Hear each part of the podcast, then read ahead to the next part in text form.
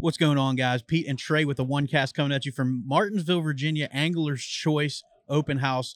Uh, we're gonna be hanging out here today. We're gonna grab some anglers, some vendors, uh, hear some stories, talk about some stuff. You might hear some background noise, the the announcements stuff going on. Uh, but yeah, it's gonna be a fun one. So make sure you check it out, and uh, we'll see you. That's a good one. That's a good one. Oh god, it's a toad, son. It's a f- toad, dude. Let's go. I wake up to a little bit of drool on my pillow, feel like it's gonna be a bad day. Hey guys, check it out. The OneCast is here at Angler's Choice Marina, Martinsville, Virginia. We are uh we, we are honored to have uh, Matt Arey as a guest for probably over the next 10 minutes because you got a lot of stuff going on. So we appreciate you joining us here. Um man, what's going on in your world right now? Well, I've, I've got a house full of women, so that's, that's uh, and when I say that, I've got an 11 year old daughter, a six year old daughter, and uh, and of course my wife, and well, even my dog's a female. I got a female golden retriever house, so yeah, I'm surrounded by females at home. But no, I wouldn't have it any other way. It's been a busy off season for us. We uh, um, the girls have all of a sudden become Swifties. Imagine that, right? Yeah. and Yeah. uh, and and I was joking with somebody the other day because I said the funny thing about this is this Sunday. Let's see, I don't know what the date is, but uh, the Chiefs are playing. Mhm. Okay, um, they're second round, second round of the playoffs. Is that right? Maybe Sec- I second. or think third. this is the, the that's a semifinal. game, This is yeah. a semifinal. Yeah, Yeah, it's a championship. This is how much I keep up with NFL football. Uh, I'm with you. yeah. well, I'm a Panthers fan, so I just I, I went right down the toilet with them this year and kind of quit following it. That's a Uh, diehard commitment right there. Hey, I'm. Hey, look, I, I'm not a bandwagoner. I'm going to stick good. by them, just like I graduated from NC State. I'm going to stick by them. there you go. We've stuck by our Wolfpack through a lot of good and bad over the years. So, Absolutely. but no, we're having a. Uh, uh, all of a sudden, we're having a, a NFL football party at the house this Sunday, and I, I was not even aware until about two or three days ago because the girls are all fired up. And you know, here's the thing: like down in the shop, I've got a TV, so me and the boys, the husbands of the ladies that are coming over, and they have one son. And uh, then there's multiple other little girls coming over, their kids, and, and I'm just gonna I'm gonna leave the TV in the house to the women, so when they, they see a glimpse of Travis Kelce and or Taylor Swift, they can go to screaming and doing their thing and I'm to be down in the shop with the boys, and we can actually watch a football game and see what happens. That's good, man. So, a uh, a serious question. We did an episode um a while back, and it was talking about you know the F1 bass introduction into three separate lakes in North Carolina, and Mhm. I don't know your involvement in that. Uh, but, you know, there's a lot of people that are for it. There's a lot of people that are against it.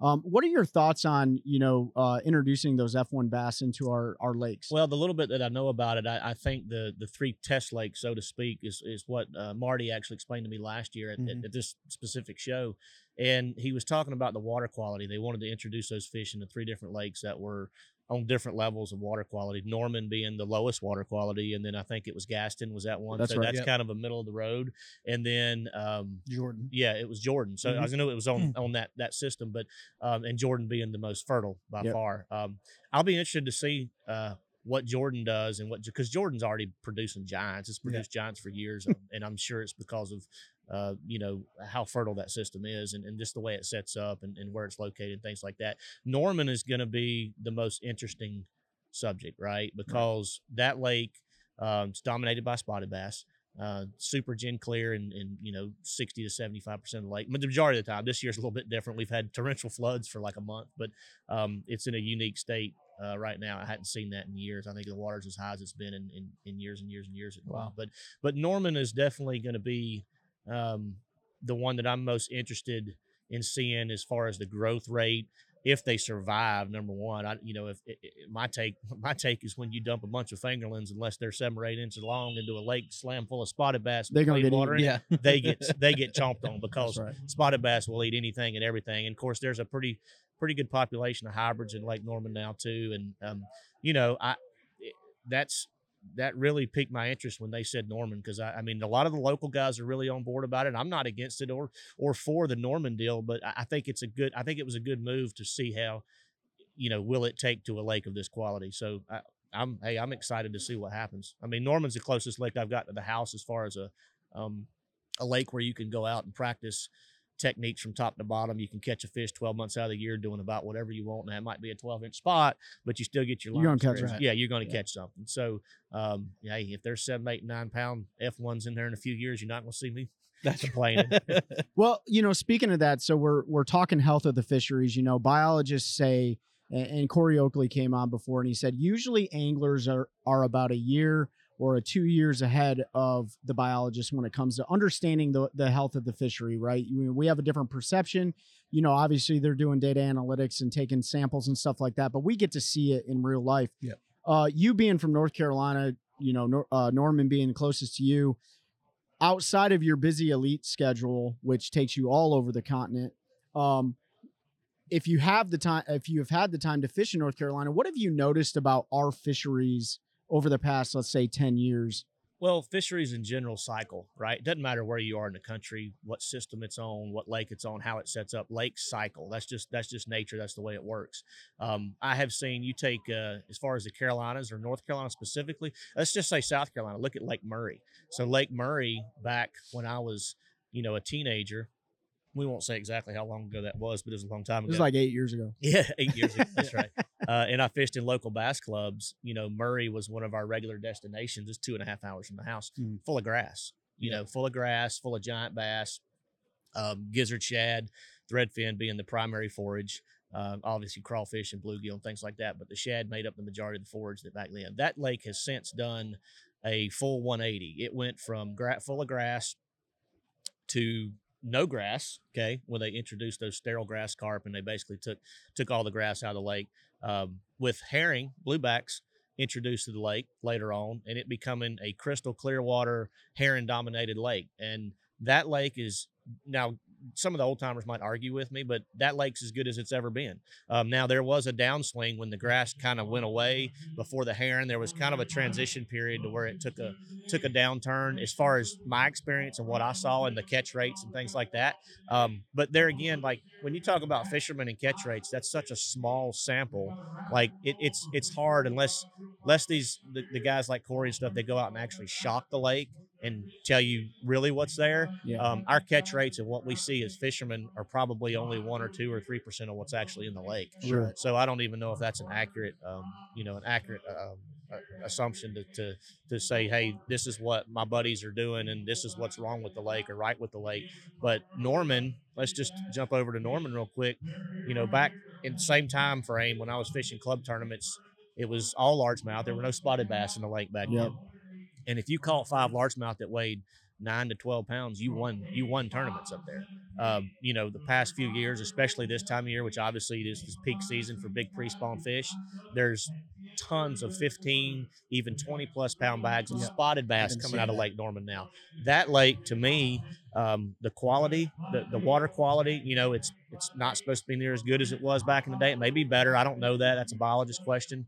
But as far as the what I'm seeing from tournament anglers and what's being caught and what I've personally caught, the lake's in as good a shape as it's ever been in. Yep. So it, it's it's it's every lake's a little bit different in, in how it cycles and the timing of the cycle. Seen spotted bass get introduced to Moss Lake, a lake that I grew up fishing, and three to five years after spots were introduced to that lake, we saw some of the biggest spotted bass bags that we've ever seen uh, in our immediate area. And then now it's kind of reverted back to where uh, it seems like it seems like there's an overpopulation of spots, and the majority of them are cookie cutter, 13 to 15 inches. Um, you know, so I, I don't know if that's true or not. I just know that's what I see, Yeah. um, and, and hopefully it cycles back to where you know we have a age class of fish that um, that is three to five pounds again in spots, and we get to catch those giant spots again. But and I don't know the explanation for that, except maybe it's due to overpopulation and competition for forage. Because once you get too many fish in the lake and they're all competing for the for the same food source, then uh, then I could see that stunting their growth. You know, along with water quality. You know? Yeah. You're absolutely right. You know, we did an episode and, and a big topic of discussion with Corey was, and hey, sorry folks, if you hear in the background, we're going to try to mute that out the best we can in the edited version. But, you know, that episode primarily was on, you know, uh, the health of the fisheries, but talking about Shearon Harris Reservoir, which Yeah. everybody knew back in the day was littered with hydrilla, which is technically an invasive aquatic species here. And so, Technically, technically, right? You know, for, from our our standpoint, you know, that is what grows That's big gold. right? That's gold, right? Yeah. Um, but you know, you're absolutely right, and that's the reason why North Carolina is pushing to remove the slot limit in Shearon Harris because of exactly what you said. The overpopulation of one to ha- one and a half to two and a half pound bass are competing with those giants, and they are just far more aggressive right. over the same amount of forage that have, has al- always been there. It's stunted the growth. And with that slot Yeah. limits, it's really stunted the growth because growth because a lot of people don't eat bass in general, but those who do, they can't because they're catching a lot of those fish that are in that 16 to 20 inch range that you couldn't even put in a live well. So So they're wanting to remove some of that class fish. that's absolutely Yeah. right. Well, that's like the spotted bass on Norman. They put a no limit on Norman. You know, catch all you want, keep all you want, no size limit, yada yada yada. But to your point, there's not enough guys out there that target bass to eat. You know, so uh, I don't even know if that's making an impact at all. I'm sure it's probably not. Norman's too big and it's got too many dang spots in it to to really uh, for that to make an impact. I mean, it's a good attempt. Um, but you know, the biggest the biggest thing, and I've ta- I've actually been on Corey Corey's podcast. They came to the house and we did one in the shop one time, and we talked about, you know, I, I talked about Texas Parks and Wildlife, and I, you know, they they I could see them kind of smirk because it comes down to one thing. It comes down to money. Money. Yeah. You know, and, and North Carolina, unfortunately, we don't have the funding that you know Texas or California or Florida has to be able to do what we really need to do to our lakes. Um, those guys are doing the best they can with what they have to work with. Yeah. And um, I know AFCO, actually, one of my sponsors, gave a twenty-five thousand dollar grant to uh, to the North Carolina Wildlife Fisheries, and I think they they did a um, kind of a, a, um, um, a, a cross experiment there to where they were looking at different states that really needed help, and North Carolina is one of them. As far as money's concerned, um, you know, the, our our wildlife department needs you know a lot more than they have to work with now. I agree. And for you know everyone that gets really upset about paying like excise tax and taxes on things, like you know from Corey's perspective, it actually does go towards a good place, but it's such a small percentage. Yeah, You know, and they don't work off a huge operating budget. And unfortunately, that's exactly what we're talking about. Is the professionals speak the logistics and the amateurs speak the tactics, and we really need the logistics to support these fisheries. yeah. Um, one more serious question, then I'm gonna ask you a couple crazy ones. Yeah. Pete. I don't want to dominate Oh, here. you're good. You had a So- you had a line you wanted to go down. Hey man, roll, listen, man. I'm a fire for effect here. That's so, right. uh, new guys coming into the elite series this year, young guns. Uh, you know, knowledge gap is closed significantly with the with technology, with social media, with YouTube, all this stuff, right? Um, what what are your thoughts on the new angler generation coming into the elites at the youngest they've ever been, and how does that translate to you and the way that you fish? If you're going to change anything, or Yeah, so I mean that's that's obviously like the biggest the biggest thing in the uh, this biggest conversation, the biggest trending conversation in our industry now is the uh, technology forward facing sonar, yada yada yada. We don't have to go into all that because it's, Right. it's on every podcast Yep. out there in the U.S. and the We've, world we've right done now. a good job. yeah, we've avoiding actually never had an episode about. Hey, I applaud y'all for that. We- yeah, we never can't- had one. Brian and I on our podcast, we can't avoid it because the questions are Yep. coming in live, and we're like, "Well, we got 67 questions about forward facing sonar." That's why I didn't say that specifically. I guess we should probably address one. But no, in all honesty, the, the younger generation, their access to information and the learning curve is so much smaller now than what it was when I was coming up. And and what I mean by that, I'm not saying those guys aren't great anglers. They're phenomenal anglers, but what they're having to learn is in a much smaller box than what I had to learn. Mean and what I mean by that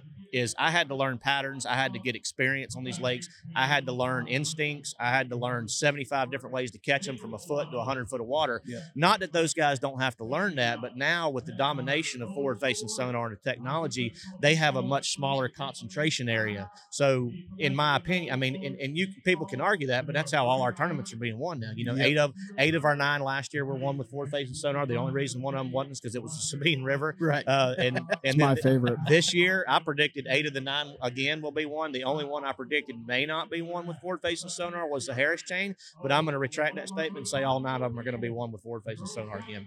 So to answer your question, um, you know the influx of the anglers and and the advanced how advanced they are based on what they where they need to be in the sport with electronics and how savvy they are with the new technology that's uh i mean they're they're above and beyond what we were when we first came in because we had to actually go out there and and and, and learn the patterns and learn the instincts and Yeah. learn the, the fish movements and they still have to understand fish movements as far as where they set up but but it's it's just it's just a smaller box like i say it's just a smaller so now they need eight or ten techniques to pre- present these fish that they're seeing on forward facing sonar and they need to make sure they excuse me they set their boat down around bass. Sure. Um, but but from there, you know, it's uh, it's not as much of of running secondary wind blown points with a you know with a with a uh, whatever a bladed jig or a crankbait anymore because it's just you can still do well in tournaments like that. And people always say, and we've talked about it on well, there's John Cox, and I'm like, yeah, okay, there's John Cox, and nobody only- else in the Yeah. world has ever been a John Yeah. Cox. Just Name FYI. one other guy Exactly. I'm like,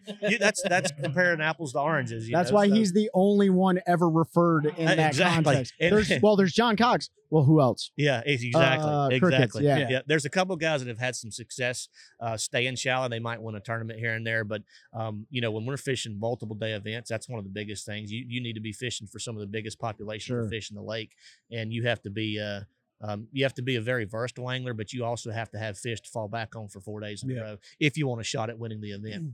There's a lot of guys out there now that um, I've tried to embrace it because I know I have to there's some of the veterans out there, some older guys. I wouldn't name any names that you know kind of refuse to embrace it, Yeah, and sure. they're suffering because of it. Right. Um, Some of them have been vocal. Oh, that's out there. If anybody. oh yeah, yeah, look, like- absolutely. and and I and I look, I I completely I don't disagree with them. Yeah. But I'm like, are you just going to go down in flames, or are you going to keep fishing professionally? so right. like, I mean, you have a choice, and as long as bass allows it, I'm going to use everything I can to uh to compete. Uh, Well, you'd be stupid not to. exactly. Right. You know, there's a lot of money hurting involved. yourself. But thi- this is coming from Trey's mouth, not Matt's. But you can't replace intuition with technology.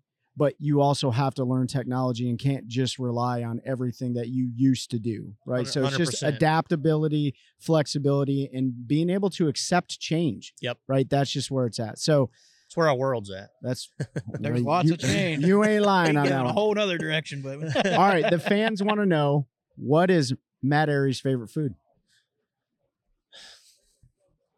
You know, I honestly I, if you said like sushi, I'm gonna be like, all right, we're out of it. I get burnt out on sushi, as you- as you know, if you follow us on the Mhm. road. Oh, yeah. Scott Martin, not Canterbury. His uh, Hollywood, right? yeah, if, if yeah Hollywood. if, if we all make the cut, um, we have cut sushi day, and uh, but he he would have cut sushi every day if it was up to him. And and like when we go to a sushi place, of course, all over the country where we go, you can imagine the variety of sushi bars I- we've been into. I. So- some good, some bad, but uh, uh, we won't go there and talk about how bad some of them are But um, he he he usually is not in, uh, not shy about telling people if this place sucks or if Yeah. it's really good. But um, you know, I'm gonna go. Uh, we don't have this on the road, but one of my favorite foods is a good good lamb chop. good lamb chop. Yeah, I mean, I'm not gonna say steak and all that like cliche like everybody Sure. else, but a good lamb chop, man, it's hard to beat for me. That's hard to find. I, in fact, I can't remember the last time I had a good lamb chop. In fact, I think it was in another country. Yeah, I won't name the name of that country, but it, it was it was there. you sure uh, it was lamb?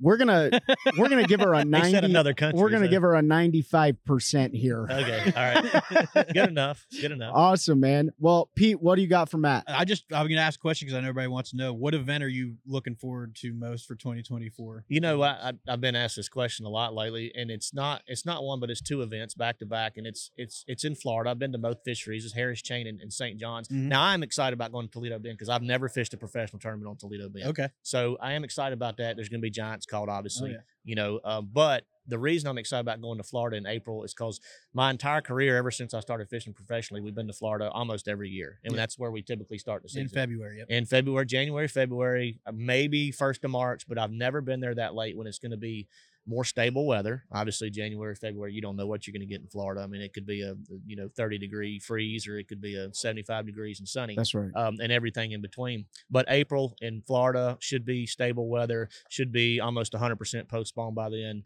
Uh, the fish should be eaten. It's just going to be different. You know, it's going to be a uh, um, a different scenario than I've ever seen in Florida, and I'm excited about that. I do feel like the fish are going to bite really, really well, um, and there's going to be a couple great tournaments down there. So um, just because of the timing, I'm going to say Florida. Yeah. Awesome. You think Scott's is that too? Martin, Yeah. you know, it's funny because Florida's kind of been a thorn in his side it a little bit. Isn't that weird how that works? It is. I mean, he he did well at Okeechobee last year, but um, you know, I think uh, Harris Chain, he's had some some really good. He had a top ten there last year.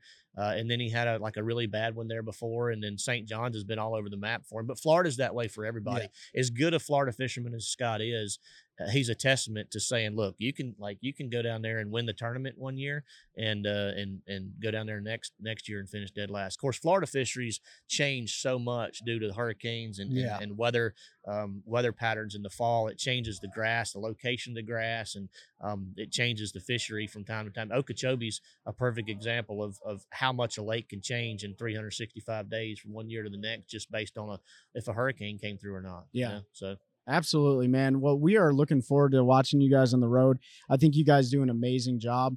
Um, I think it's on Scott's is on Scott's. yeah, we got to give all the credit to McCoy for that. Yeah, yeah. So you guys do a fantastic job. Some of the best videography that's out there. I mean, and he he hit it. He hit it when it needed to be hit back in the FLW days, like 100%. starting that right because Yeah. timing is everything. hundred And, percent. and uh, and I think one of the newest and probably most intelligent people in the business game coming up is Milliken, right? He did a really good job, like working his way through. But he, he'll tell you, like, man, it's hard now in, in the YouTube days. So you guys do a really good job doing that.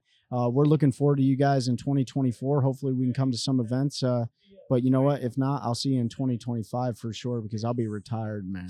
You know what I mean? So that sounds good. Yeah. Sound, I, I may I may get run out of this game with all these young hammers coming in. nah, I, man. I'd like to do it. I'm 42. I'd like to do it. You know, at least into my early 50s if I can stay competitive. So we'll, Absolutely. we'll see. And good good sponsors make a big difference, and uh, I'm lucky to have a good team on my side and, uh, Absolutely. and, a, and a good wife at home, and that, that makes a big deal too. So hopefully we can get another another good 10 years out of it at least. Hey, if you're doing it and it's fun, it's not working, man. Matt Arey, thank you for joining us for the last 20 minutes. We appreciate your time. We hope you have a great show here at Angler's Choice Marine in Martinsville, Virginia. We are sitting here with Corey Johnston, and I had to look at his jersey because we always get the brothers mixed up, man. So we just met you today, literally like five minutes ago. We appreciate you jumping on, and you're like, yo, keep it real. Let's talk some, let's just ask away, right? yeah, open book. Let's uh whatever whatever works. Dude, what kind of kid were you in high school? Man, I was actually uh I was a pretty pretty calm kid. Um didn't get in a lot of trouble, believe it or not. Um few instances, but um like I grew up playing hockey and sports, lacrosse, all that. So uh you know, it was uh you know, if I had a little anger, I'd take it out doing that. So Yeah. I, I you know, I was uh I wasn't a crazy kid, but uh, I had some fun. Yeah. Yeah. So I mean, when the you know, like everybody when they when they hear a family name, they're like, oh, you know, the Thompsons or the Shandricks or whatever. When people hear the Johnstons, besides the fishing, because you guys have a pretty legacy fishing family up there, um, when somebody somebody that knows you and hears the last name, like what what do you think the first thing that comes to their mind is? I, I think it probably depends on where you're at in the country. Um, In your hometown. in my hometown, it's uh, I mean, probably fishing, but um, like I said, my brother and I played hockey our whole lives. Chris is still playing senior A hockey right now, and uh, um, you know we it's fishing and hockey. You know, it's uh, we're we're big into the hunting too, so I think that's uh, that's the other thing. But um, we also own a, a battery business back home, Okay. um, so we're we're kind of known for that around the, around the town as well. Okay. Well, what kind of battery business is It's it? uh it's a wholesale retail, um, just a little shop, automotive, marine, industrial. My old man's owned it for like forty some years. Oh, cool. So, um, yeah, it's uh just a you know a little little family shop, and uh, been around for the the whole the city forever. So Yeah. it's you know it's one of those staple places. So I don't, I don't, I want to ask one question. I don't want to be cliche, but you know, you're from Canada. You grew up playing hockey and fishing. Was there a time when you you looked more like you wanted to do hockey professionally? Was that ever like a goal of yours, or was it always fishing? No, I mean, I grew up in a bass boat, right? So, you know, I've always wanted to fish, but um you know, for a while, I you know, I I had a possibly a chance to to maybe go and play hockey. Um but I was I was too stubborn. I had all the skills and um and I like to fight way too much.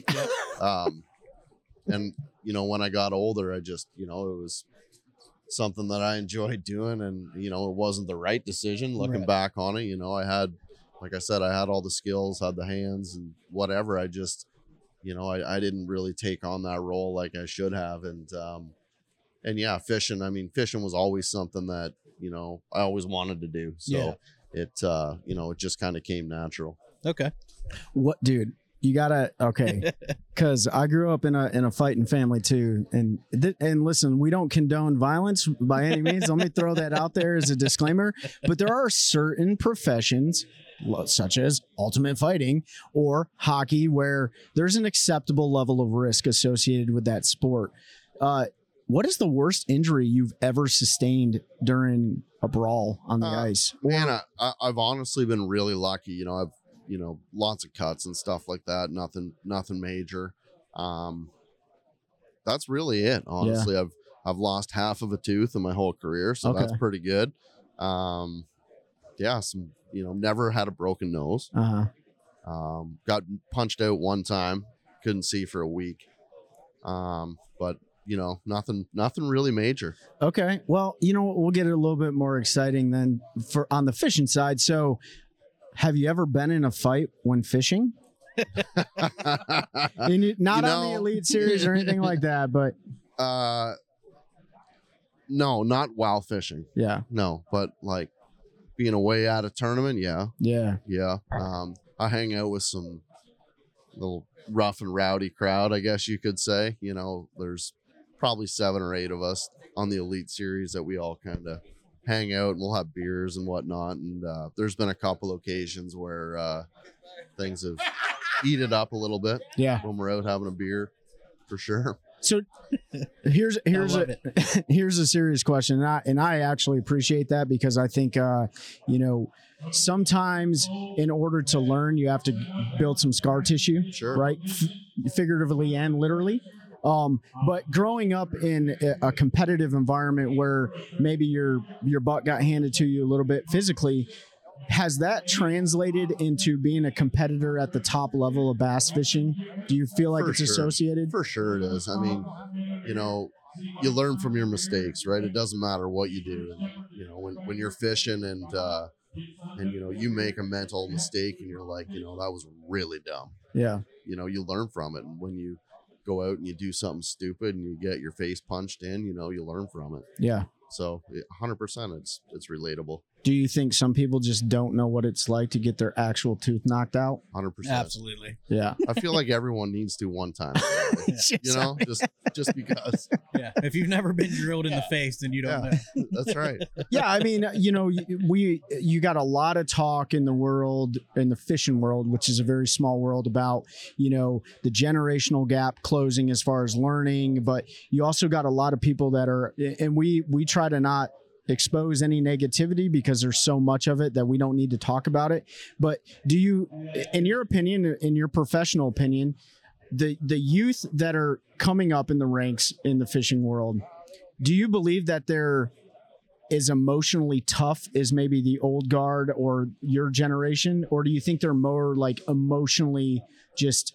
I don't know. I don't, I think they're soft. okay, there you go. Like, you Let's know, throw it out there. Yeah, yeah they're soft it's uh it, it's a different world now man. Yeah. and, and honestly i got two young kids and like i'm worried the world that they're gonna grow Yeah. up into man like you just you know they they get taught stuff at school where you're like really yeah, teachers are teaching you this yeah, you know and um and i just you know I, I teach them the way that i would go about it and i'm not saying that that's the right way at all because Yeah. we'll probably get them in trouble one day Yeah. but um you know it's uh you know i just teach them to be tough and you know yeah, not, not be a a wimp yeah. if that makes sense Well, I I- you know I always say this to a lot of guys that you know either I'm a leader of or I've been associated with. I, I think a lot of times outside of the law, uh, which is great anyways, but I don't really think there's a lot of right ways and wrong ways to do a lot of things. I think there's better ways and worse ways, For and I think that's about the only way we can parent our children is.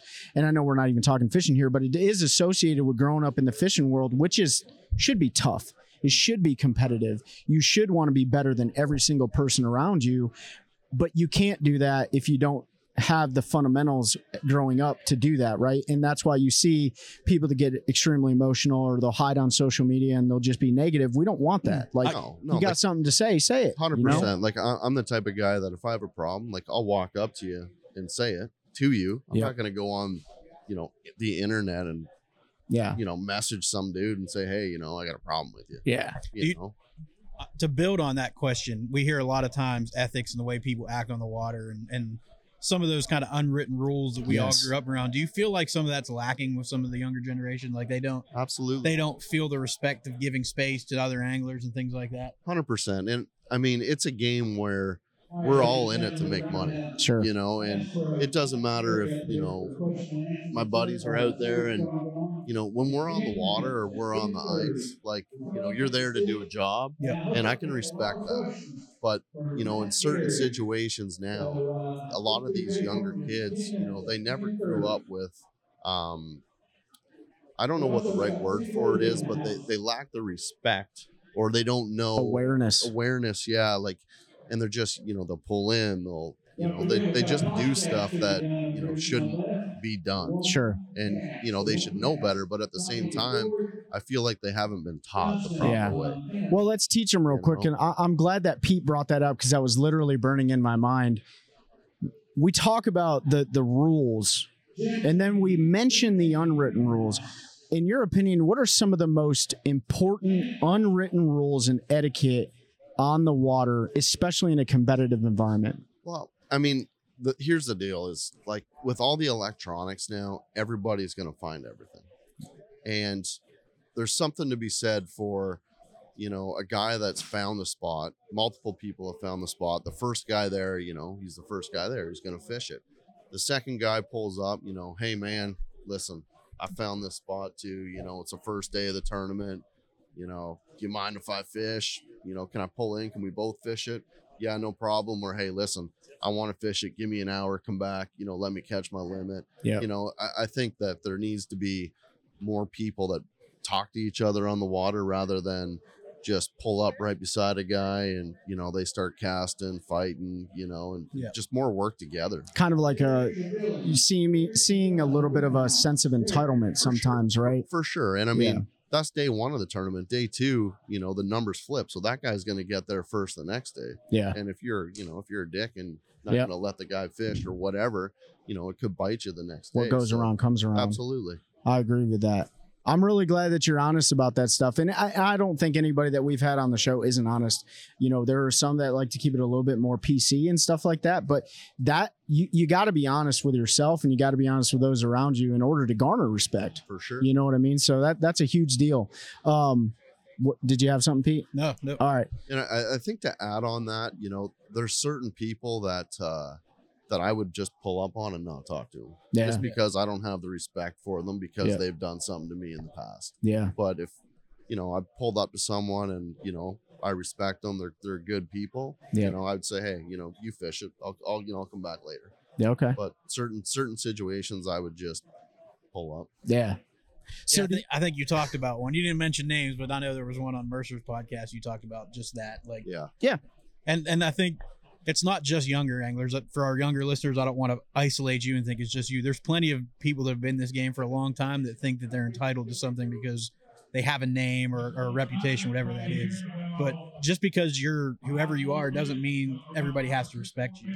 Like you said, you need to earn that respect. And we've been lucky to, to build friendship with some guys on the on the elites and other leagues and talk to them. And it's amazing the number of people that won't even wave to the other elite guys just as they pass, not like just give a wave and say hi yeah. and and it's kind of it's kind of disheartening but at the same time like i get it you're like you said everybody's there to try to make money you're all there to do a job you don't have to be friends with everybody uh, but that that respect like you were talking about it's got to be mutual and it has to be earned you can't just it shouldn't just be expected because of who you are i think there's certain people that probably Sure. get away with it like bill dance Yeah. everybody's gonna respect bill dance like, Or uh, or like your uh, who was it, Rick Clunn? I Yeah. think someone else. yeah. I think he'd be a black belt or something. Yeah, he is.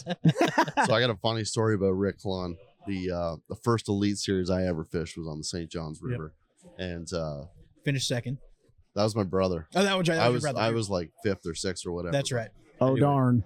Yeah. So uh, I was fishing this stretch of docks, and uh, the first day I caught like 21 pounds off these docks. Day two, I uh, started on the docks, worked my way up, and um, I get to the end of this little stretch, and Rick is coming down, and he had like maybe it was day three, I forget. But anyway, he was coming down these docks, and uh, I'd missed a fish on a dock, so I, you know, have my poles down, and he's coming down, and he goes right between my boat and the dock, and I'm like, really, really? And he's like, I was fishing here yesterday, and I said, dude, I've been fishing here the whole time. You know, I didn't see you. Like, so we kind of got into her a little bit, and um, you know, it was uh, this. Uh, this is where I have so much respect for the guy because after he comes up, he says, "Hey, man, you know, I got to apologize. You know, I didn't know that you were fishing there." And I said, "I didn't know you were fishing there." And um, you know, it's we're all all cool. Obviously, I mean, it's Rick Clunn, right? Yeah. So um, that's where I have so much respect for the guy because Yeah. he's like, you know, seventy something years old, and he, I mean, he wasn't scared to tell me what he thought. No, because he's a know, and- black belt. Absolutely, he's a black belt. I guarantee it. You gotta get the old roundhouse in the chin. If you if Absolutely, out of line. but yeah, it, it was cool. He jokes about it still to this day when we when we. That's cool, whatnot, man. but yeah, But that's Yeah. a good way to wrap up what you're talking about. Like you can have those little conflicts on the water, but then after the fact, after competition's done, you can get together and say, "Hey, I probably wasn't right. You might have had some fault there too. It's all good. I apologize." Like yep. Yeah. that's La- cool. So the the last serious question I have for you, then I have some just random random ass questions, right? Fishing in the elites, you have an individual brand that you're building. You're also, you know, working for your sponsor's brand. You're working for Bass's brand. You're you're just like all around, like just working for so many masters, right? To include yourself. Um, so then there's the competition part. How critical, and and you and your brother have been a team, right? But how critical in the elites is it to to work as a team, and can people get away with doing it as individuals? Uh, I mean, one hundred percent, you can do it as an individual. Um, I think the important thing, if you were gonna work together with someone as a team, is having hundred percent trust. Yep. and that's the hardest thing out there because you know really in the back of your mind you don't really know if they're being 100% honest with you Yeah. And uh, that's where chris and i you know it, it works so good because you know we're the same person on the water you know Yep. we throw the same stuff we fish the same way and that's all that we know and uh, you know if he says i'm going into this pocket and he checked it i know that i don't have to go in there because he he checked it the same way i would right Yeah. so I, I think it uh, if you have the right person, it can definitely benefit. Um, you can cover twice as much water, twice as quick, and uh, it just helps to be able to break down new bodies of water quicker. Have you ever have you seen households fall apart that used to travel with each other? Hundred And then, percent, yeah. Yep. Yeah, and it, it's probably because of a lack of trust, it right? is, and that it, that's what it is every time. Yeah. Have you ever considered taking polygraph machines with you and asking each other? well, if Chris lies to me, I'll just, I'll just, I'll hurt him. Yeah. I just think it's fun. I mean, because you know, we actually we had we had John on earlier uh, in 2023, John Crews, and I think we asked him that question. we you know, it's talked like how it. critical is a household, and and you almost have to, you know, anytime you have a new household. The senior of that household who's been doing it for a long time, you almost have to groom the rest of the anglers. Like, this is how you be a house together. This is how you share information. You don't share too much here. There's certain areas where you share because at the end of the day, we're still all competing against each other, right? 100%. And, and like when you say a house, like we stay with Matt Robertson and Fighter. Yep. And uh, I mean, Chris and I will, you know, help them out a little bit if they need it, but for the most part, we don't share too much information Right. with with them, and they don't share too much with us. But you know, if one of us is like, "Hey guys, you know, like I'm I'm struggling, can you throw me a bone?" Then yeah, we help each other out Is it because they have mullets? Well, yeah, obviously. I mean, somebody said you can't trust somebody that don't drink, but is it the mullets? And and you know, it could be associated. It with could that. be the rusty hooks that Matt Matt uses, and I'm hoping we get a chance to grab him because I, I got to ask him about this. Yeah. Rusty He's not here today. Oh, Oh, he's, he's not. not? Dang. No, he had to fly to Chicago. Chicago. Oh, yeah, the Oh, Chicago no. show. I feel bad for him now. Yeah. Ra- couple random questions. Growing up, dude, what was your favorite band? I can't really say that I had a favorite band. Like, I What was your genre? uh, always pretty much country. Yeah. Like I'm a, I'm like a northern hillbilly. Okay. If that makes sense. A, Like, nil, a nilbilly. yeah, Okay, I like it. yeah. Favorite beer? Uh, Coors Light, Really? Michelob Ultras. Mickey's in in the mountains, huh? Yeah, Okay. not Bud Light. Okay. So we're not going. So we're gonna stick with like classy white trash beer. I like Yeah. that. Yeah. Uh, uh, same here. you know, Same here. Uh, favorite food? I gotta say, like a good steak. I like a good A steak. good steak. Mhm. What do you think Matt Arey's was a few minutes ago? Cheeseburger. No. I don't know. it was a lamb chop. Really? A good I, would, lamb I wouldn't chop. have guessed that. Right? Yeah. I didn't. I, I don't think even I heard that word in the last twenty years. Probably Lamb not. chop, except for the show. Yeah. I, I wouldn't have guessed that. It would take Favorite favorite show growing up Uh, besides I didn't watch a outdoors? ton of TV, man. Like, Okay. um, it was it, when I watched TV, it was like hunting or fishing. Uh, Okay. watch the hockey games on TV. Um, but I wasn't one to sit around the television. Like I'd be outside, you know, chasing critters around when I was a kid with BB guns and, you know, just being outside. Okay. Personal best largemouth bass. Ah, 10 pounds. Even? Yeah. On You're- the button. It's Like, it's I'm, I'm going to say personal, like, like on a tournament lake. I've probably caught a bigger one or two, Yeah. like on a private lake or something, but I don't Yeah. count. Yeah, they don't count. All right, last one. PB brownfish, smallmouth. Oh, I don't even know. Uh, seven something. Seven So, something. yeah, I like, figured like it was just like- over seven, I would say. Awesome. Hmm. Like you've had a bunch of them where you're like, that's a nice one, let it go, and you're like, Yeah. probably seven Probably. something. Yeah, you know? probably should have put that one Yeah. on scale. yeah. M- Last one. Last one. I said last one. Last one.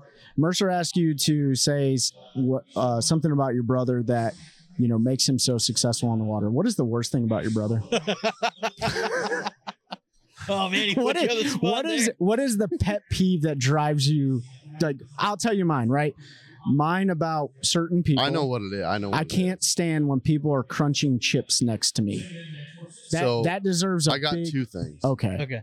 He is late for everything. Ah, That pisses me. off. like, I mean, like, like to the Habitually point where. I leave him in the driveway to go to a tournament. like, how hard is it to show up on time? yeah. So the other thing is, and this is partially why he's late all the time. So when he was a kid, like grade four, he had uh, like an interception of the bowel, Okay. and he had to get surgery. Almost died, and uh, he stinks.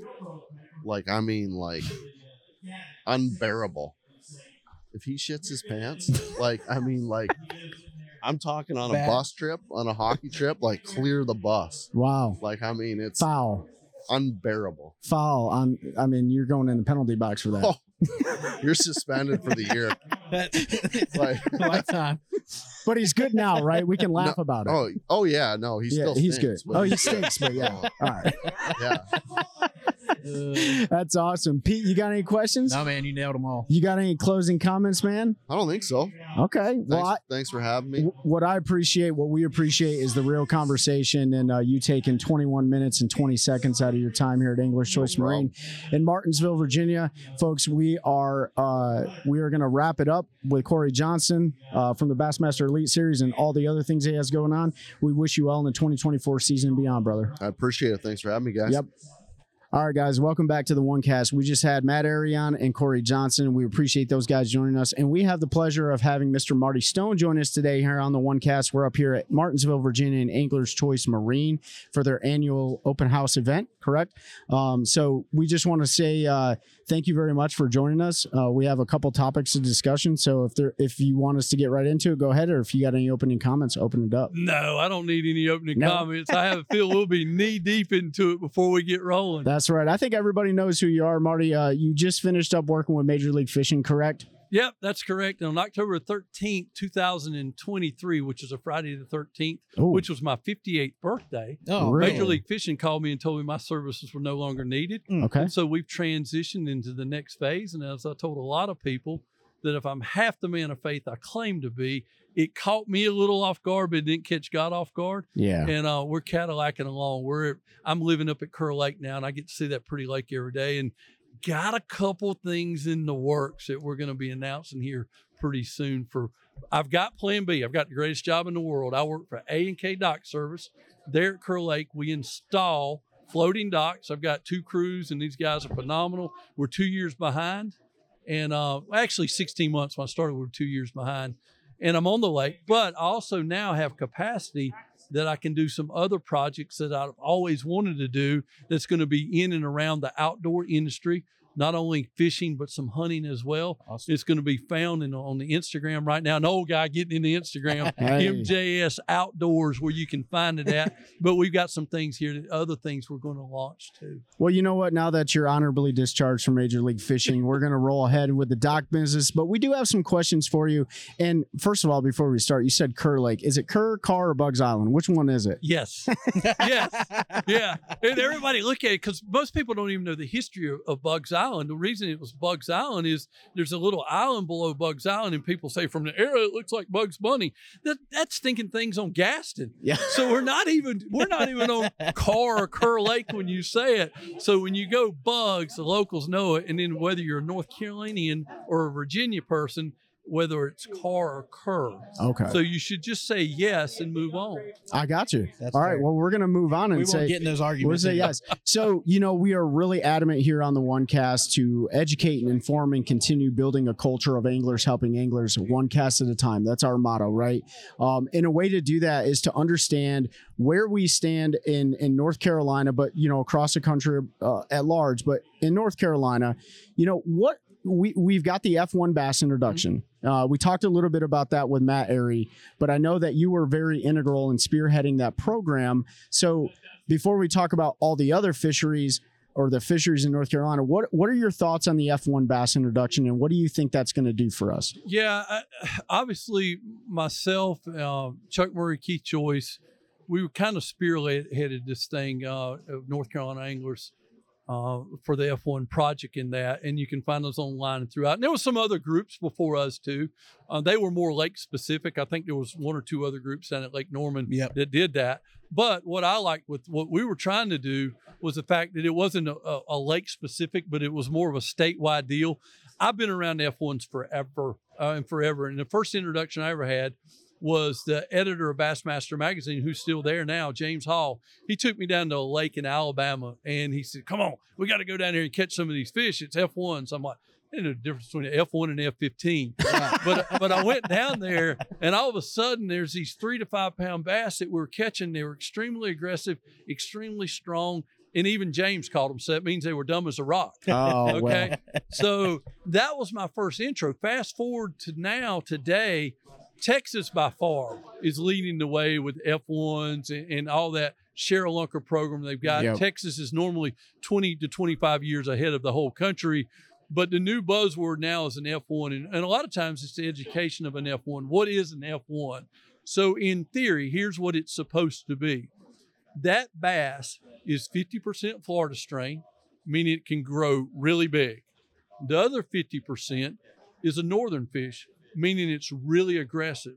So when you combine the two and form the F1, now you have a bass that grows really big and is aggressive.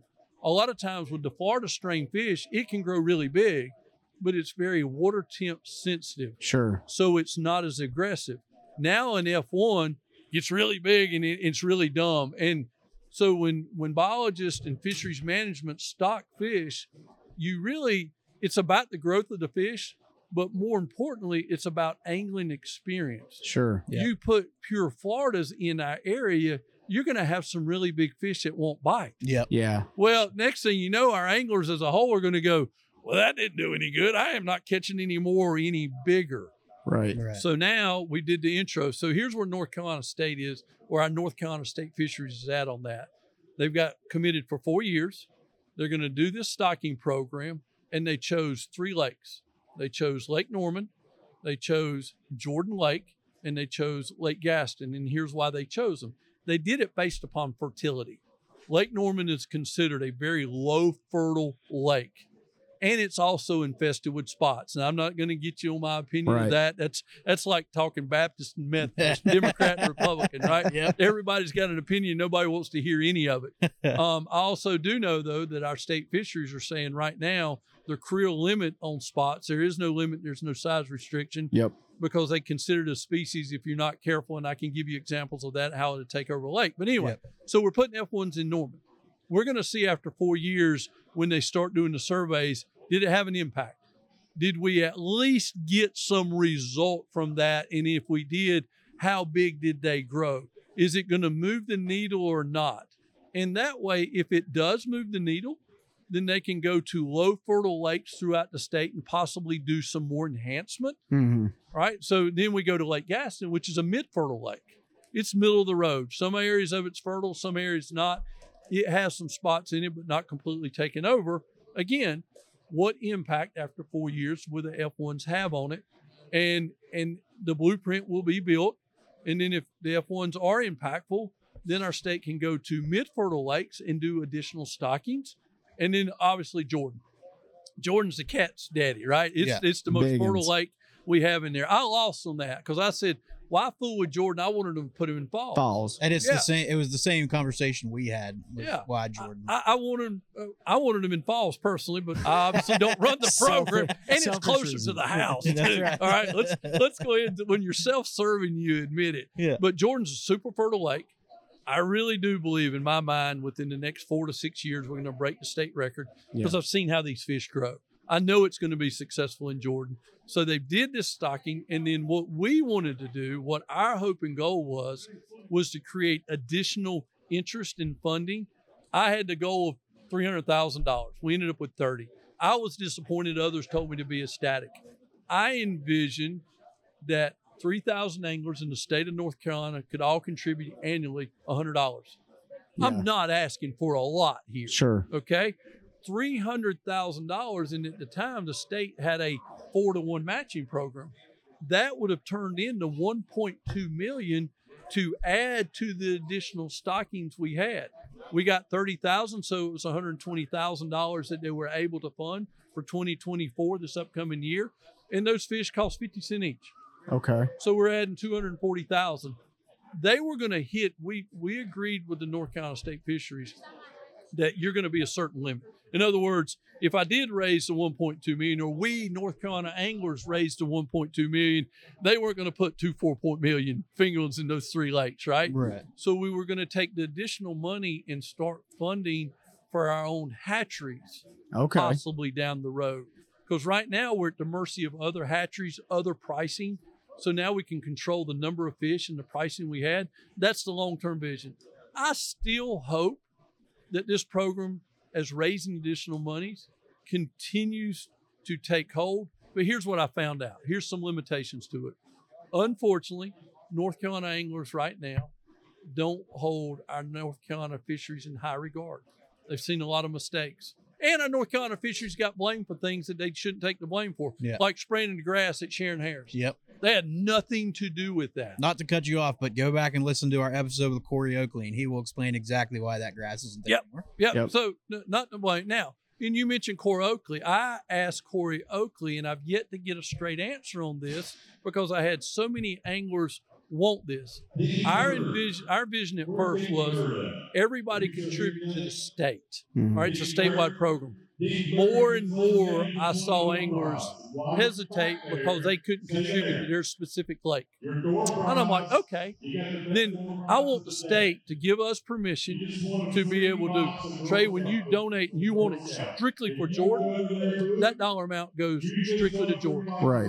When it goes to Pete, you want gas, then it goes to Gaston. For my Lake Norman brethren, when they want it just to Lake Norman, it goes for Lake Norman. If that's what, and overwhelmingly, that's what I heard the anglers say. I asked Corey last fall by an email, and I've never got a response yet. Let it. Can we do this? Yes or no? I just want to know yes or no. Yeah. I think it's one of the best things that's ever happened for our state. But the anglers have spoken. They will contribute, but I think they will contribute significantly more. You know, that's going to become a contest. Right. Hey, Lake Norman, they they produced hundred thousand dollars. Lake Norman, you're at ten thousand. Lake Gaston, you're at twenty. Yeah. If you really care about your lakes and you want to make it better, vote with your pocketbook. Yep. Yeah. I think the and it's easier to measure data against that. It's going to show you where anglers based on aggregate percentages are focused on the health care of or the health of that fishery, right? Yeah, And you would definitely see that uh, you would see the margins across the state of North Carolina for sure. And right? it's not that hard in today's world to keep No. up with that type of statistical Right. data, right? yeah. I'm waiting for the North Carolina fisheries to step up and say yay or nay, we can do that because we're providing the private funding to them we we we can have a box in there that says this donation goes for the whole, whole state, or it goes for Jordan, or it goes for Gaston, or mm-hmm. it goes for Norman. And here's what else we're going to find out. So Lake Norman, that that's the hot button, right? Yeah. And I didn't realize They're how hot get the eaten button by the was gonna be. spots. Yeah. So i- if Lake Norman is it the vocal minority that's controlling the narrative, or is it the silent majority? And here's what I mean by that. If we find Lake Norman all of a sudden spikes in their contributions, that's anglers at Lake Norman saying, We want those darn F1s we're tired of spots. Yeah. Mhm. Okay. They spoke with their pocketbook. Or a year later, Lake Norman is given very little funding to this. Then let's listen to the angler. Why introduce F1s where people don't want them? Yeah. Now, that's original concept, right? Sure. If if that's what they don't want, because the last time I checked, our North Carolina fisheries is there to serve the fishermen. About as close as it gets to saying your vote does count. Right? Dollars count. Dollars count. dollars count. So I think if we were able, and I wasn't for this at the beginning. At the beginning, I really wanted it to be whatever we raised, we split it equally three ways. But I talked to too many people that were hesitant or contributed less than they would have if we could have earmarked the lakes. Okay. So let's put it in the, let the anglers have a vote. If they want to make Gaston better and they feel strongly about the F1s, they'll vote with their pocketbook. If they Yeah. want to make Jordan better and and they want the F1s, they'll vote with their pocketbook. If they want to make Norman better and they want F1s, they'll vote with their pocketbook. And again, I'll go back, I'm picking on the Norman guys a little bit, but if they don't want the F1s and any other lake for that matter, then we'll know from the pocketbook Yeah. contributions. And then the state should be flexible enough to go, they don't want it. Why are we putting them there? Where else can we find a non fertile lake that we could put this stocking at? Sure. Surely in North Carolina, it's not going to be that hard to find a non fertile lake. That's Wi- true. Wylie? Uh, yeah. Yeah. Yeah. Yeah. Yeah. What, Hyco? Yeah. There we go. Yeah, See? Hyco's a great one. So I'm gonna coin this term. I don't. I actually don't know. Uh, and I did. We did donate. We donated money uh, to the As I F1, as well. right? So, but I'm gonna say, if if anglers want to get on board to supporting Operation Basszilla, right? Because Yeah, we're trying right. to grow big aggressive bass. They're dumb. Where where And dumb dumb, Big- big, big, aggra- dumb, aggressive. Yeah. So Operation Basszilla, uh, coined by us, right? Uh, where can they go to support this? Yeah, North Carolina anglers. North Carolina anglers. Now y'all got me on the spot. That's You okay. We'll put the link No, no. in. I'll No, put the. I- I've had the link in our description before. I'll put it back in there. Now I'm, I'm a week without looking at it. Bass anglers for North Carolina lakes. There we go. I think that's the simplest way to be able to find it. Bass anglers for North Carolina lakes. Right. Okay. So speaking on the lakes. Yep. In totality, so we were talking about fertility or nutrient rich or lack thereof lakes. What about from your perspective? Because you traveled around so much around the country with Major League Fishing, um, and actually the Bass Pro Tour is coming to our neck of the woods in 2024, going to the Roanoke River. We'll see how many lower units they go through. You're welcome. But well, I, we were pretty. It was pretty obvious. Like, oh, I wonder who made that decision, right? Or influenced that decision. and then they fire me. Gee, thanks. So, so. oh, Uh, it was called cost cutting too, by the way. Oh, okay, I okay. That's that's always that's always the nice way. to Yeah, put it. yeah, I was fired. yeah, honorably discharged. Yeah. I Uh, like that. I'm so- a coin there. there you go. So, in your perspective, in your opinion, the total North Carolina approach to our fisheries, what what are we looking like from your history of growing up in North Carolina, from Fayetteville or Fayetteville as we Yep. call it, Yep. right? What what does it look like now? Man, that's that's a really good and fair question, and and I can't. Our North Carolina fisheries, they they operate our, our fisheries management program or department. They operate on such a fraction of a budget compared to Texas, right? Yep.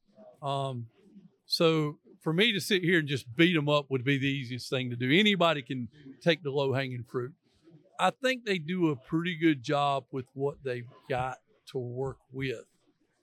And I will say this as well if just with a little bit of managing things from a 30,000 foot view and not being so focused on where the masses are not fishing, aka walleye, aka some type of saltwater fish down at the coast that Yeah. nobody's ever heard of, or, or something. Eh, because they told me at one time 40% of their budget's generated from bass fishermen. Okay, if 40% of your budget's generated from bass fishermen, then make bass fishermen the focal point. All right, I said all that to say I, that. I can't. So Uh, I, I can't argue because you're right. There's a lot of focus on trout in the West. There's a lot of focus on walleye coming back, and there's not a lot of focus on bettering our bass fisheries outside of this this F1 attempt and a little bit of trying to put some grasses back in. But I think you I think you hit the nail on the head with that. It, it did it the politically correct, nice way. Well- you just would have dagger. And, and look at this boat show. How many walleye boats you see? Uh, Like I don't know. three, but I don't know. It looks like they've been. here Those are like ski boats. Yeah. but so okay, but, but you know, let me. You, oh, go ahead, go so ahead. the overall health of our fisheries. Yeah. I think we've got some really good fisheries. I, I really do. High Rock to me is one of the best in the country. I wanted REDCREST there, so we took our Super Bowl to the Toilet Bowl, but that's another conversation. Um, I felt it would better served at High Rock because of the fish they're catching. The Chowan River is on fire. Let's give our North Carolina fisheries management team a shout out on that because those rivers got decimated Yep. during all those hurricanes That's right. and they all worked hard. They worked tirelessly. There was multitude of restocking programs that happened, and now it's where it's at. And I think the Chowan River is going to be. I've got some people that have mixed feelings about us being there. Some people are ecstatic that we're going to put it on the map. Some people hate me because we're going to put it on the map. I'm one of those mixed feeling guys. yeah, all right. You're the same guy that sent me a nasty text And the I first mis- time we ever did I, Jordan. I misspoke earlier. I said Roanoke, but it, it actually says Chowan on the schedule, right? Yeah, but it's Roanoke. But All they all It's all- connect. It's all. It's just like when we went to on the Bass Pro Tour and we come to Jordan Shearon Harrison Falls the first time, and man, I'll never forget me and Chad Gee. We were walking through the parking lot the day before the event because that's when we were doing stuff on site, Mhm. and half the anglers like. Can't believe you did this to us. This place sucks. It's gonna be bad. It's gonna be so. It's like seven foot up in the bushes. yeah. Yeah. And Chad's like, "Man, you're taking it on the chin." I'm like, "Hold on, big guy. Hold on, bud. yeah. I'm, I'm writing all these names down, and I did. Yeah. I wrote them all down. It told me what an idiot I was from bringing them there. And then Kelly Jordan catches 88 pounds the first day. And then I got another group. So my friends from North Carolina blowing me up on the phone. Go, man, I can't believe you showed the world what this place. So I got people on the Bass Pro Tour that hate me because we went there because they said they weren't going to catch them until they got their first score tracker update. Yeah. The first piece was like seven pounds. Yeah. Then I got the locals hating me because I showed the world, and then nobody could get on the ramp for two hours the prior year. That's right. Those are good fisheries. Yeah. Shearon Harris, Jordan Falls. I'll put them against anybody, anytime. Gaston and Kerr are still good tournament lakes. Yeah. Kerr, you can spread out and cycling down, but we all know it. It comes and goes. Kerr Lake is a perfect lake for F1. Yeah. And I'm not saying because I'm living on the shores of Grassy, but if you're wondering where to put them, put them in Grassy Creek. Yeah. Right? That- just- and and see, here's something I didn't know either. I know I'm digressing. No, you're Did you guys realize, and I didn't know this, Gaston is managed exclusively by our North Carolina Fisheries Even Department, okay. and Kerr is managed exclusively by Virginia. I did not. I did know not that. know that. I, I didn't need it until we went through this whole process. So when I found that out, obviously I'm calling the guys in Virginia going, hey, how about the F1s in Kerr? And they're like, we got to wait to see what the data looks like in Smith Mountain Lake. I'm like, look at the last six years of tournament. Right. results. It would, Yeah, I'll show you. I don't need electric sur- uh, Yeah. electronic survey to show me what it is. It would work. It would absolutely. But I didn't know there was a separation. So Virginia and North Carolina got together and said, North Carolina, you take care of Gaston. Virginia, you take care of Kerr, and that's why we got the F1s on Gaston Yeah. because North now it's it's policed, patrolled by both North Carolina Yep. and Virginia because I think I've gotten a ticket from both sides of the fence. there. um, uh, hypothetically speaking. Um, but we have got some really good fisheries. Yeah. We do. Badin, Tuckertown, Tillery, God forbid there ever gets a spot in there. Mm. Badin. What do you mean? The spot where Yeah, Tillery's already there. they're already there. Yeah, and that's and and you know what? Here here's what I'm going to say on that too, without taking a complete side. And here's where Corey and the rest of the guys got it right. I'm not a biologist. I'm going to go out on a limb and say you two are not a biologist. Nope. Let's quit pretending like we are and quit transporting fish Yep. to where they don't belong because now we're giving our North Carolina Fisheries Department that's already strapped for people and resources. Now we're throwing another element in there that they've got to account for as they try to design their long term plans. If your lakes got them, great. You love them, great. Talking about spots. Leave them the crap where they are and Yeah. quit putting them in your live well and Yep. transporting the darn things. And now introducing a whole nother element into our fisheries Yeah. that we don't need. We got to stop the bucket biology. Yeah, It's gotta yeah. stop. So I mean, if, if you're a, a big spot guy, great, enjoy it. Go to go to the Go to lakes that- Lanier. That's a success story. Yeah. too. And if as you're transporting the stupid things, also realize this now. Corey, like this is not biologically proven. It, spots to be successful, they're going to have they got to have bluebacks. Yeah. Tuckertown, Badin, Tillery don't have bluebacks, Right. so them things are going to eat something, and it's going to be bass fry. Yeah. That's So right. we're gonna we're gonna turn it the other way.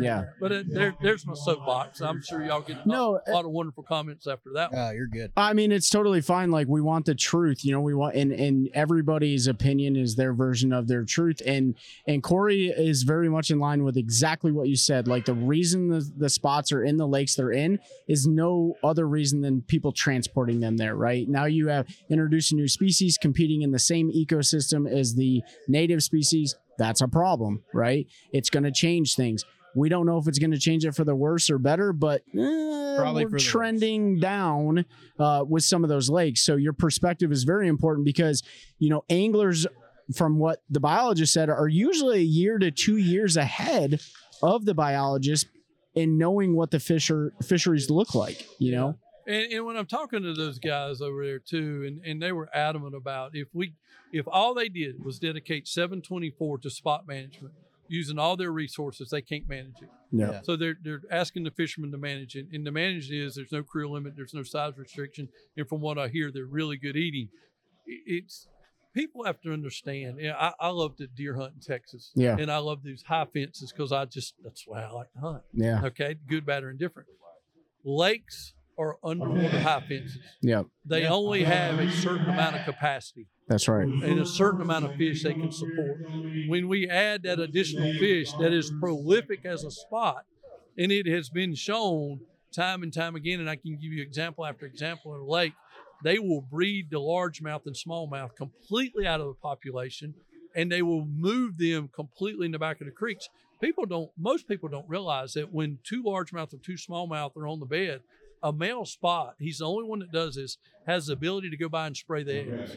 Really. Yes, that is a scientific proven fact, not only from Corey, but I've heard it from multiple biologists who I respect greatly. So they'll do what they call spraying the eggs. That's how you create mean mouth. You've heard people Yep. talk Yeah, about absolutely. smallmouth spot. Yeah. That's what it is. It's that spot coming Lake by. James. And and so people are like, how do you breed smallmouth completely out of there? Well, if that spot sprays those eggs enough, eventually the dominant that smallmouth fish will eventually die and get old.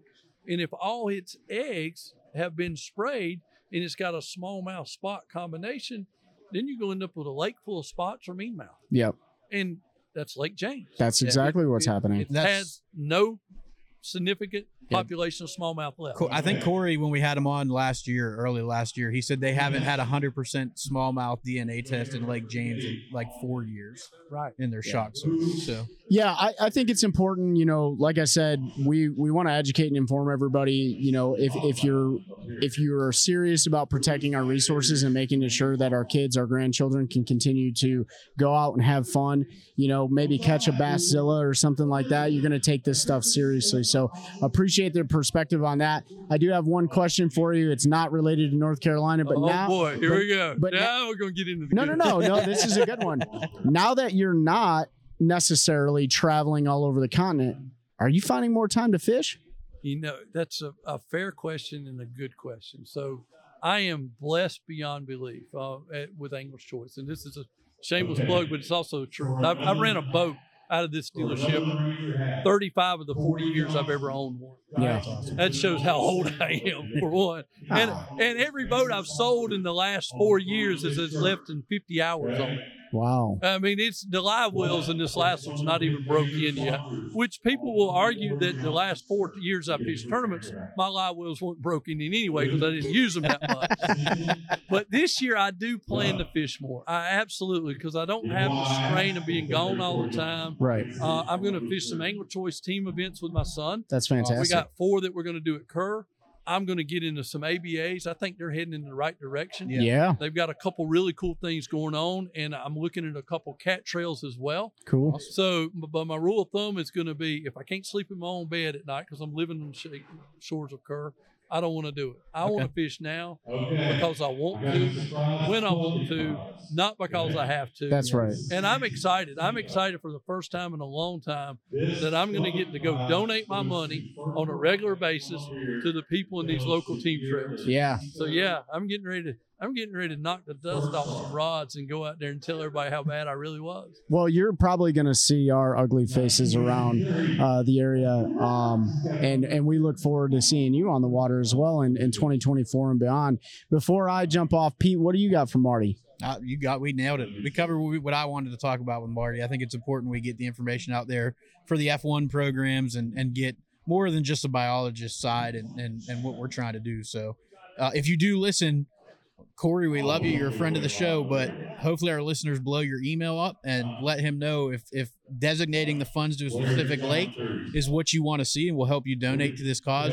Shoot Corey, shoot the you know Wildlife Resource Commission an email and let them know, hey, we we're glad to donate to this cause and help the state, but we want to be able to appropriate those funds to to the lake that we want them to go to. Yeah. Well, well said. And, and here's even if they get to where they say we can't do that, let's remember this: it's for the overall good of the lake. Yep. Sure. This is this was the start. I was disappointed because we only raised thirty thousand, and and I should probably be, you know, half empty, half full. I should be grateful for the ones that did participate and did donate, like yourself, myself, Yep. and others. Thank you, thank you. For the ones that are on the fence, okay, get off the fence. Even if I we can't get it where you can donate to your specific lake, it's for the betterment. Because if this program is successful and we participate heavily, then we can expand it throughout the state. And here's what I'll also caution Corey and his group allowed us, for the first time that I ever know of, to work on a statewide project in conjunction with them. Yeah. Now, there's those in it Lake Norman, oh, we did it years ago. That was lake specific. It was, and I commend those people for doing it. Yeah. It, it didn't gain a lot of traction, but it did happen. They were the first, they were the unique. What we were wanting to do, what we're wanting to do, is to do a statewide project that can continue in longevity. Yeah. And if we anglers don't vote with our pocketbook, after four years, the state's going to go, it really wasn't that important. Yeah. So we're back to trout and walleye, which I have nothing against either. I think both taste very good. all right. But I'm selfish. I'm looking at all these boats. I'm looking at all these kids. I'm looking at all the pressure we have on our lakes. We have more pressure than ever now. Our lakes cannot sustain it. And if they can't sustain it, then how are we going to supplement? So whether you agree whether it should be your lake specific or the overall program, when you vote by not contributing, you're also voting for the long-term failure of the sustainability of this program. And to me, I'm old enough, it's not going to matter Right. right? But for my kids 10, 15, 20 years down the road, if we're the foundation and the continuation of this, where it can expand throughout the state, we better vote right here and right now. I don't care where you stand on the fence spot wise. Right. I think we will all agree that our North Carolina lakes, as all the other lakes in the country, need some help. All right. Need some help. Vote. Yep. Vote by writing that check. It's going to go for a good cause, and then we'll let the details work themselves out. I'm going to be the proponent going to let the anglers vote for the specific lakes. The state might push back and go, we can't do that. At the end of the day, we both want the same thing. Yep. We want our lake better. We want to grow bigger fish, and we want to grow bigger fish that are more aggressive, that enhances the angler experience for each and every angler that's on the water. Yeah. God, I could listen to you preach forever, Marty. I, I know. appreciate I love it. But you know- starts tomorrow. Hey, 9 I tell you what, you know, um, I know uh, time is precious. Uh, we really appreciate you jumping on here and providing those words uh, to all of our viewers. We uh, we have a motto here, which is to continue to build a culture of anglers, helping anglers one cast at a time. Folks, you heard it from Mr. Marty Stone himself. Get out there, put your pocketbook where your mouth is, and make some change. Make our make our fisheries better. Thank you so much, Marty. Thanks, guys. We had great guests on today here in Martinsville, Virginia, Anglers Choice Marine annual open house. What an amazing event. I, you know, I got to give a lot of credit to Mr. Hal Abshire. He, he extended this invitation to us, and you guys saw Hal on the show earlier this season. Actually, he was our first uh, show of 2024. So a huge thank you to Hal Abshire. A huge thank you to Marty Stone, Matt Arey, Corey Johnston that took the time to sit down with us today. But I, I couldn't think of a better and more fitting way to close this show out than by having the man himself, Mr. Randy Carter from Anglers Choice Marine, uh, sit down and close this conversation out. So, Randy, you've been running around all day with your head cut off because you know how it is, logistically speaking. These are really big events and stuff. But how do you think the event went, and what does this event mean for Anglers Choice? First off, thanks for letting me be here. It's a pleasure to have you here with us. Uh, our event every year, you know, it draws sales to us. It draws retail sales. It, you know, it's a, a big part of our yearly business. Plus the goodwill that we promote here, and all you saw all the people today. Plus the, the a list of professionals and guests you've had Mhm. today. Uh, you had quite a few good ones. So, uh, but it all helps in the the umbrella of our three dealerships to draw sales to us later in the year.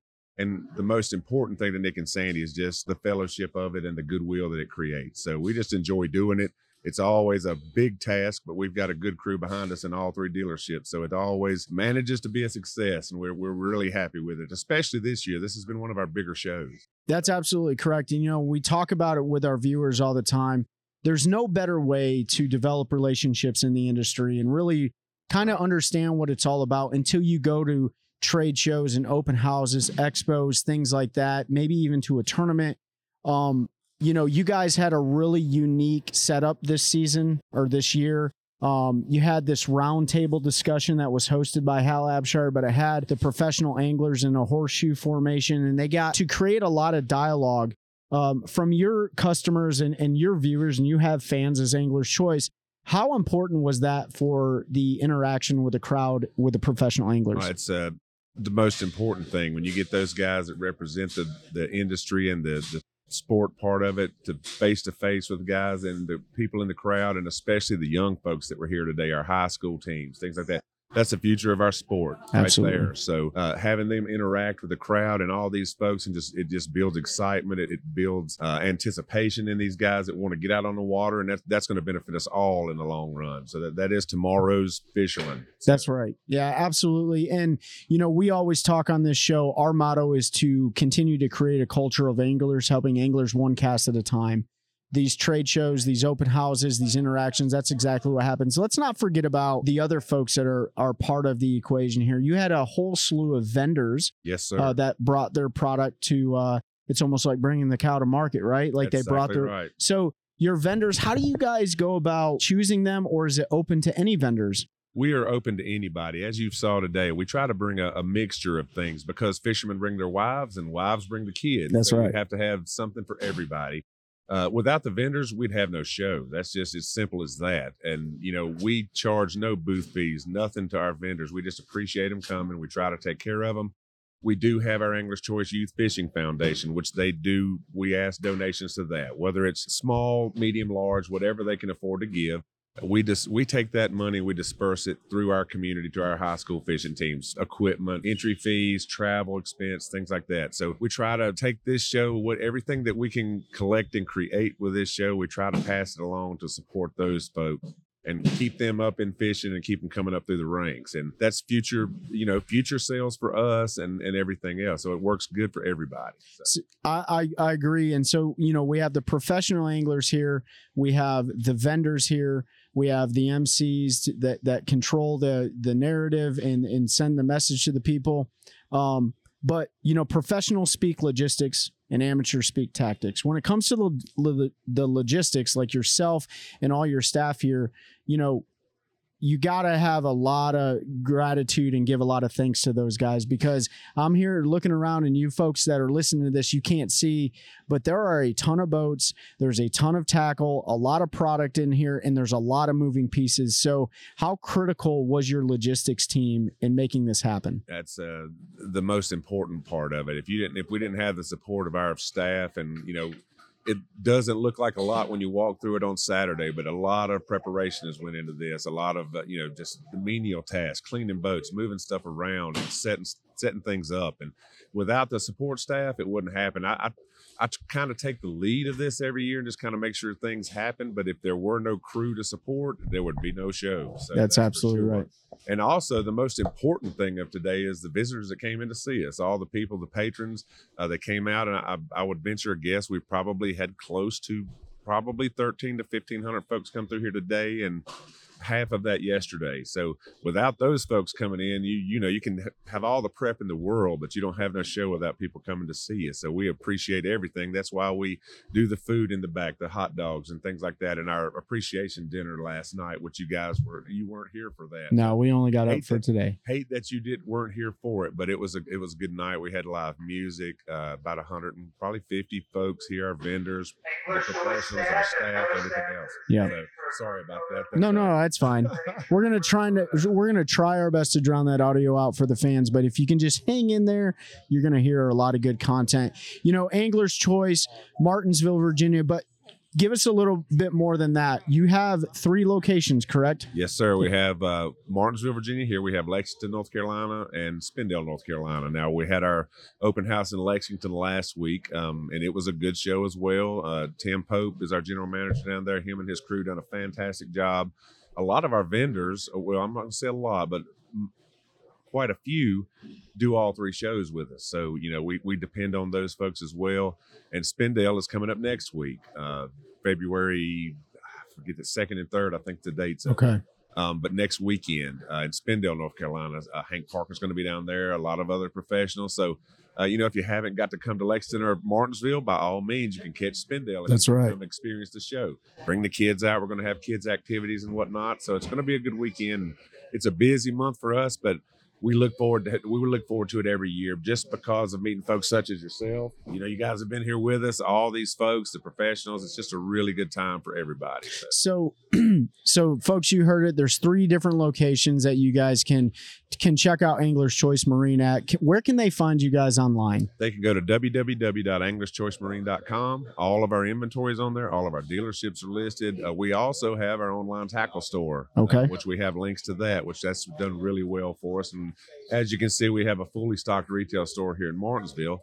Uh, Spindale and Lexington have uh not quite as much as we do, but they do have a selection down there. But uh, so it's it's it's going to be exciting all the way around.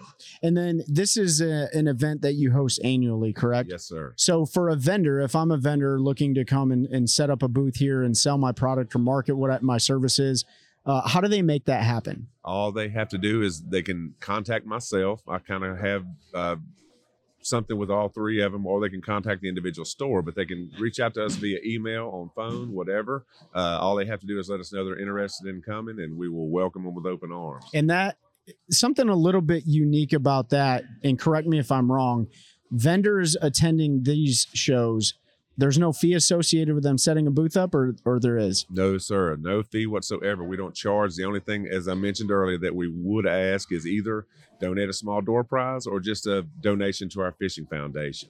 that's very different than you typically see with a lot of expos and fishing shows is you pay for booth space so vendors if you're listening if you make a product a quality product for the fishing or outdoor industry or not even it could be non-endemic to the fishing industry Angler's Choice Marine probably has you covered. Randy talked about it. Reach out to him. Last question I had for you is you talked about the in store tackle, you talked about the online tackle, but what are the products that you carry as far as watercraft are concerned?